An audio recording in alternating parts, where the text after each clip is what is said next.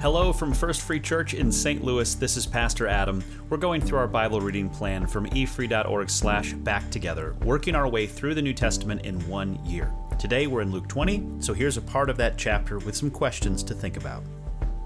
Luke 20, 45 through 47. Then, with the crowds listening, he turned to his disciples and said, Beware of these teachers of the religious law for they like to parade around in flowing robes and love to receive respectful greetings as they walk in the marketplaces, and how they love the seats of honor in the synagogues and the head table at banquets. Yet, they shamelessly cheat widows out of their property and then pretend to be pious by making long prayers in public.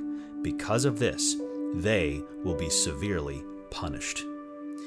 Now take a few minutes to think about these questions and dig deeper into this passage. Jesus was very loving and gracious, even telling his followers to love and do good for their enemies. But he had harsh words for people who claimed to be religious but were hypocrites in their actions. Why do you think hypocrisy is such a detestable thing to Jesus?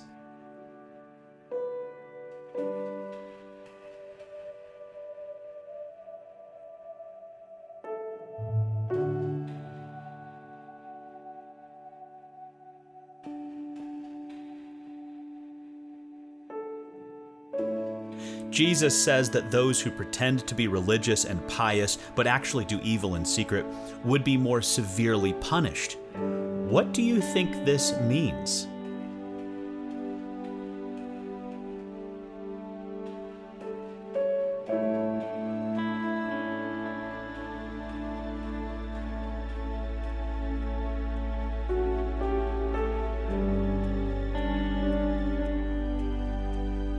Be real honest with yourself and with God right now.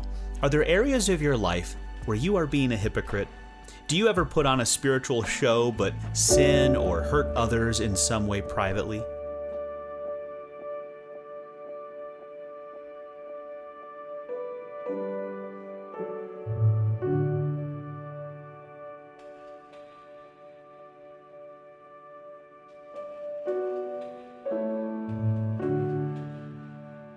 What do you think Jesus would say to you today? What if you confessed that to him and committed to live differently? How does the love, forgiveness, and grace of Jesus apply to you?